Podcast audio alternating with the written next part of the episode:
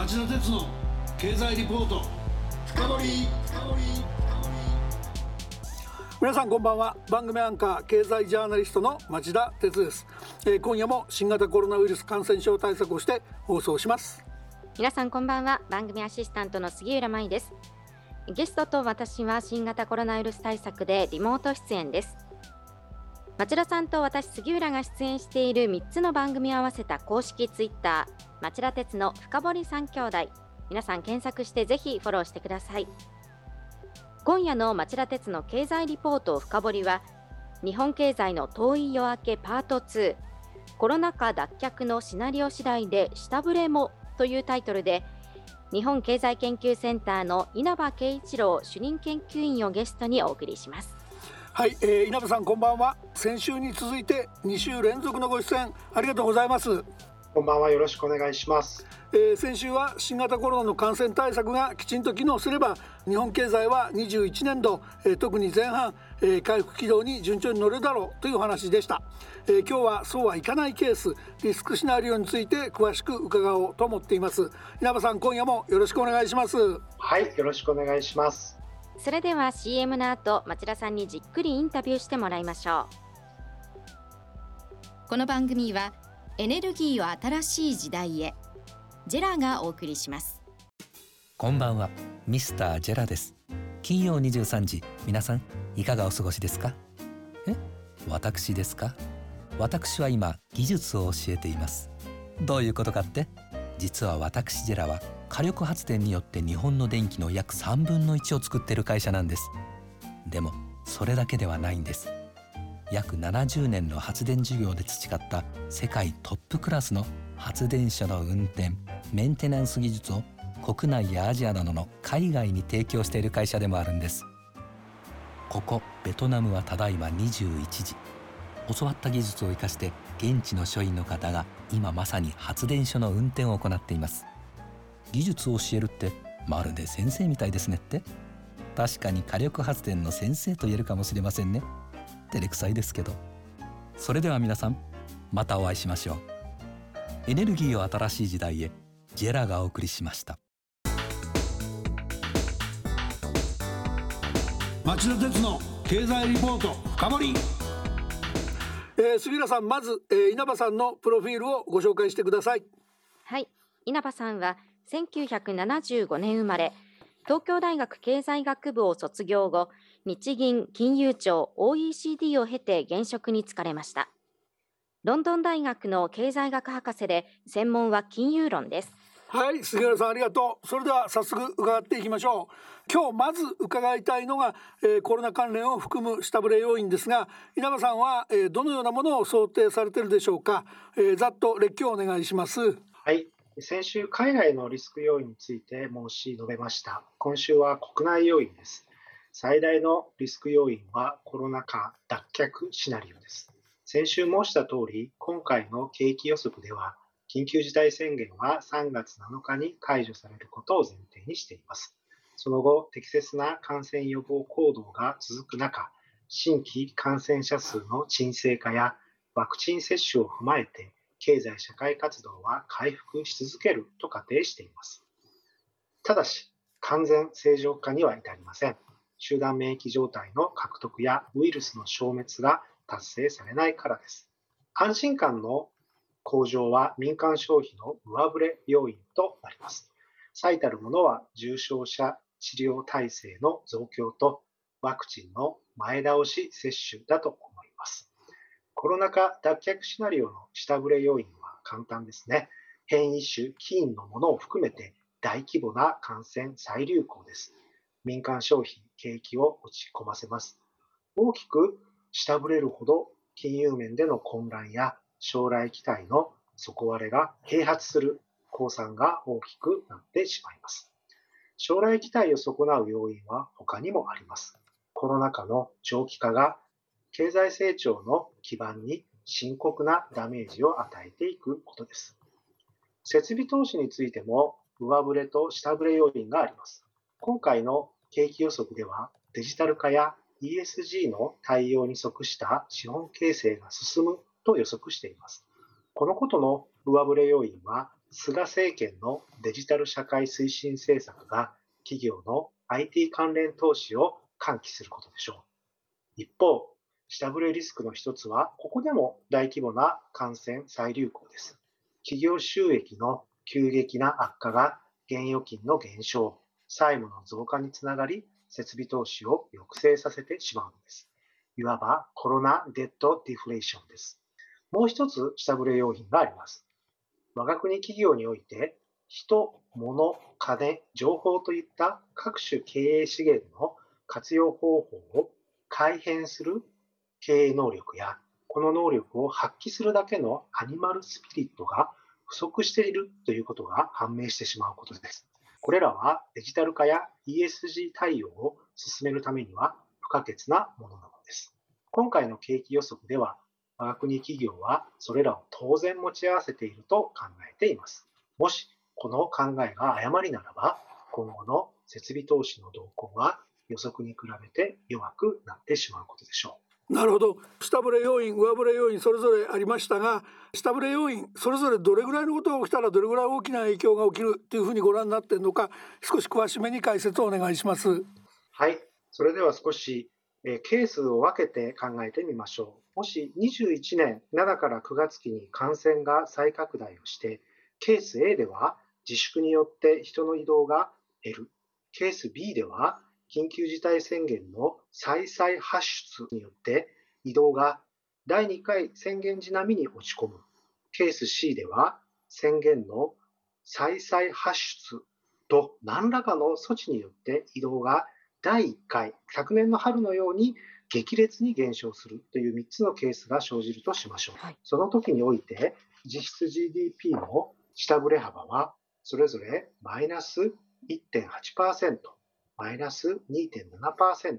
マイナス3.9%となります。これは強烈ですね。はい、7から9月期の間における下振れ幅です。なるほど。一方、あの先ほど稲葉さんのお話の中であの人物金経営能力の不足アニマルスピリットの不足が判明したらこれも下振れ要因だっていうお話がありました。これ普段あんまり我々聞いたことのないお話なんですけどどういうイメージのことでどれぐらいの影響があるっていうことをご覧になってるんでしょうか？はい。経営能力やアニマルスピリットの不足による設備投資の下振れは一大事です。コロナ禍の前から我が国では労働生産性の伸び悩み民間消費の低迷企業の過小投資が三位一体となっていました。こうした問題が解決されることなくコロナ禍に突入したわけです。コロナ禍に起因して新たな課題が2つ生じています。1つは雇用問題です。中高年のリストラや新卒の就職難民を伴いながら雇用のミスマッチが生じていくことでしょう。もう1つはコロナ国債の大増発です。これは高齢化の進展と相まってごく近い将来国家財政において歳出項目を固定化させる一方で、信任確保の重要性を高めていきます。この時、財政当局は有効需要の刺激やセーフティーネットの拡充において先手を打ちづらくなっていることでしょう。こうした状況下で設備投資の回復が弱いとなると、生産資本が現代化しないということになります。デジタル化や ESG 経営の立ち遅れです。新しいタイプの雇用が生まれないばかりか、企業の収益力、国際競争力が低下します。これらの背後で、労働生産性、並びに賃金の低迷が持続するのです。このような時、自利品感が強まります。需要の不足、成長期待の低下、そしてデフレ懸念の高まりとなるのです。なるほどなんかでも今の伺ってると結構すでに起きてるような気もしますけどもっとひどくなるってことですかねはいそうですねわかりました。えっ、ー、とそういったことも含めていろいろある下振れリスクなんですけど、今からそういうことを発生させないように手を打っていこうということを考えるとしたらどういうことが考えられますでしょうか？はい、まずは大規模な感染の再拡大を回避するため、第2回宣言の解除を慌てないということ。そして解除後における感染予防行動の継続です。成長基盤に対するダメージの関連では、公共政策の焦点が対面型の特定業種や個人事業主への現金給付を通じた激変の緩和から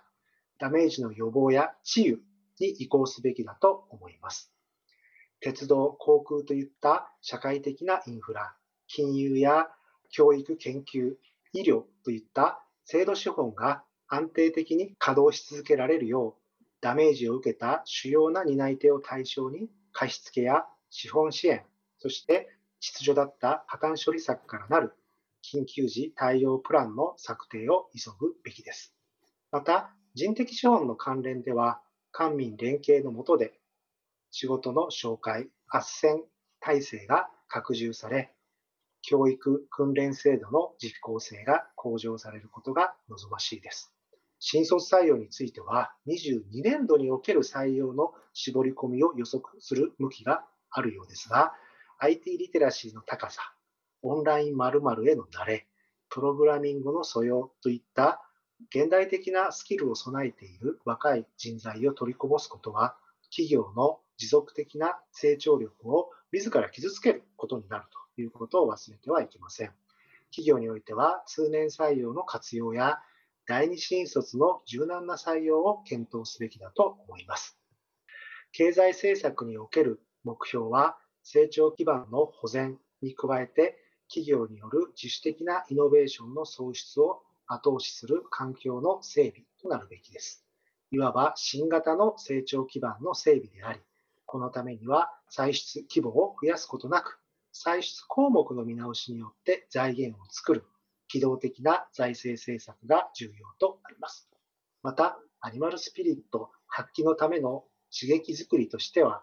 税制や規制の開廃並びに新設が必要となってくるわけです。そうした際に重要となるのは、イノベーションの担い手候補が政策対象となるべきという当たり前のことです。そうした候補は、俗人的にアニマルスピリットにあふれる起業家や、独占利潤を背景に高い研究開発力を誇る企業となります。後者については、規模の経済を活用できる巨大企業やニッチトップと呼ばれる独占企業でしょう。それではあの、まあ、経済の自利品感とかデフレ懸念という言葉もあったかと思うんですが、ええー、物価が暮らしに直結しますよね最後にあの山さんの特にご専門でもある物価の見通しはいかがでしょうか？はい、えー、今回の景気予測ではデフレにはなりません。横ばいです。値動きの大きい生鮮食料を除いた消費者物価指数の前年比の予測値は21年度22年度ともに0%です。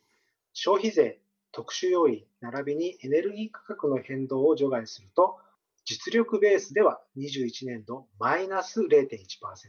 22年度0%と予測しています。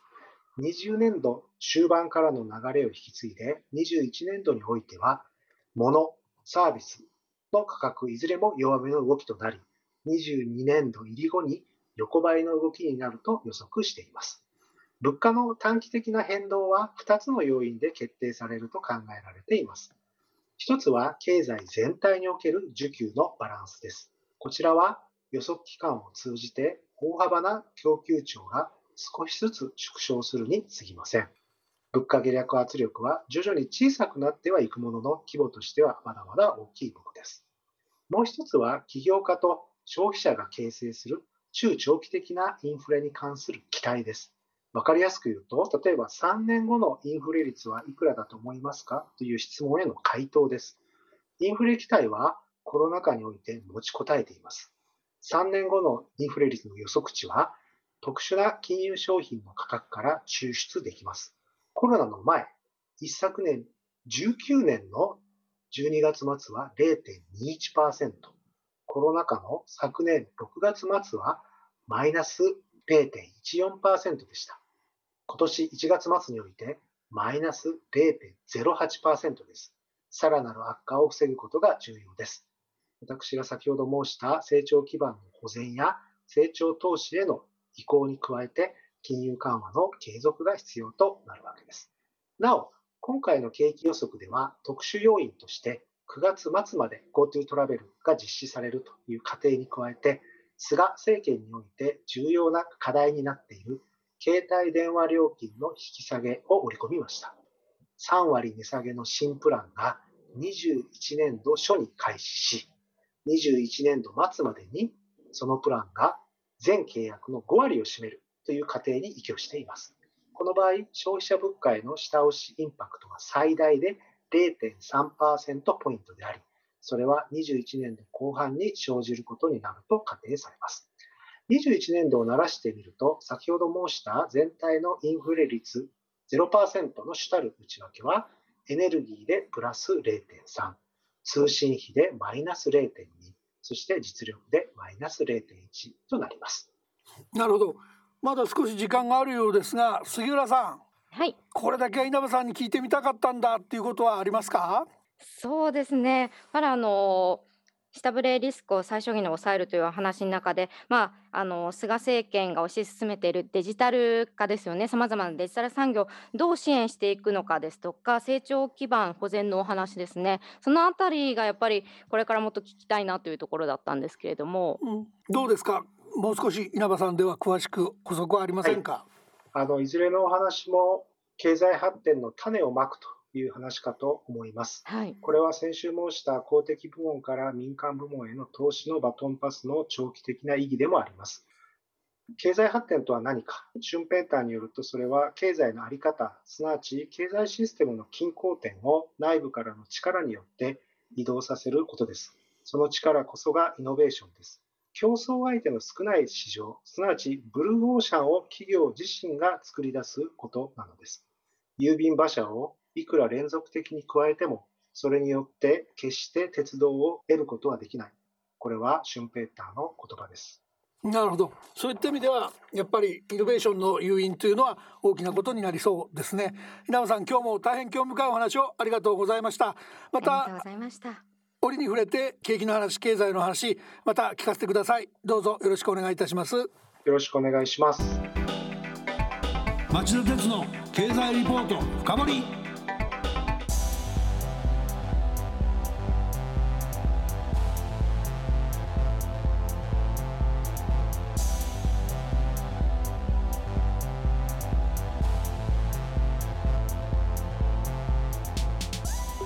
て杉浦さん、はい、えー、稲葉さんのお話どうでしたか？そうですね、まあ、これ以上、まあ、経済悪化しないためにも、まあ、稲葉さんのお話あったように、まあ、官から民への投資のバトンパスうまくつないでいってほしいなと改めて感じました。そうですね。あのこういう時だから感染防止とか消費が減ってるみたいな話ばっかりにみんな関心いってんだけど、うん、稲葉さんそうじゃなくて将来へ向けたそのイノベーションの種とかその投資の種だとかいった観点から今から手を打つんだ打っとかなきゃいけないんだっていうお話が非常に参考になったと思いますね、はい、リスナーの皆さんはどうだったでしょうか？来週は日本経済研究センターの宮崎隆副主任研究員をゲストに迎えて地方圏で進むオーバーバンキング。再編は解決策となるのかと題してお送りする予定ですそれでは来週も金曜夕方4時からの町田鉄の経済ニュースカウントダウンからスタートする3つの番組でお耳にかかりましょうそれでは皆さんまた来週この番組はエネルギーを新しい時代へジェラがお送りしました。